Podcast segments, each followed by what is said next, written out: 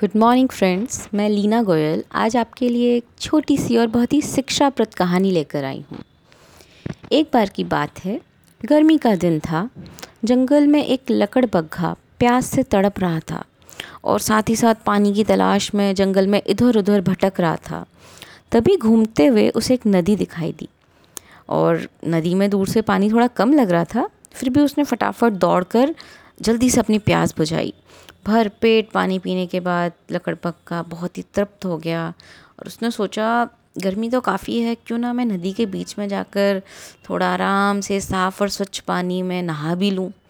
लेकिन नदी कितनी गहरी है, उसको मालूम नहीं था। तो उसने क्या किया, एक, उसने ऊँट दिखाई दिया उसको नदी में। तो उसने पूछा, भाई, ऊँट, भाई, नदी में कितना पानी है? कहीं मैं डूब तो नहीं जाऊँगा स्नान करने में? ऊँट ने कहा, मेरे घुटने भर तक का पानी है मैं अभी अभी नहा कर आया हूँ, जा, तू भी नहा ले।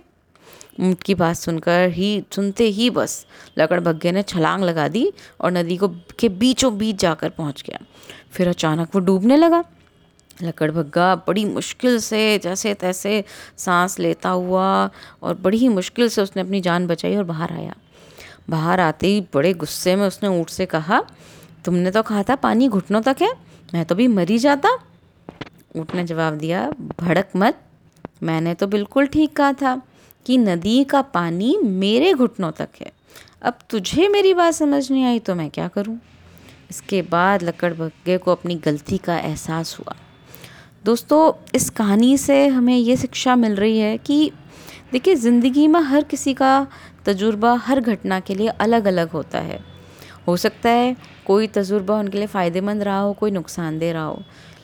और वो अपना तजुर्बा अपने व्यक्तिगत अनुभव के हिसाब से हमें बताते हैं। ऐसा हो सकता है कि वो बातें जो उनके लिए फ़ायदेमंद थी, हमारे लिए नुकसान पहुँचाने वाली हों, या जो उनके लिए नुकसान पहुँचाने वाली थी, हमारे लिए फ़ायदेमंद हो।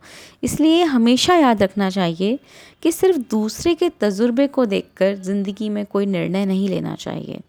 हमें हमेशा अपने विवेक से भी काम लेना चाहिए। इसीलिए हमेशा सावधान रहें, सतर्क रहें, मस्त रहें और हमेशा खुश रहें।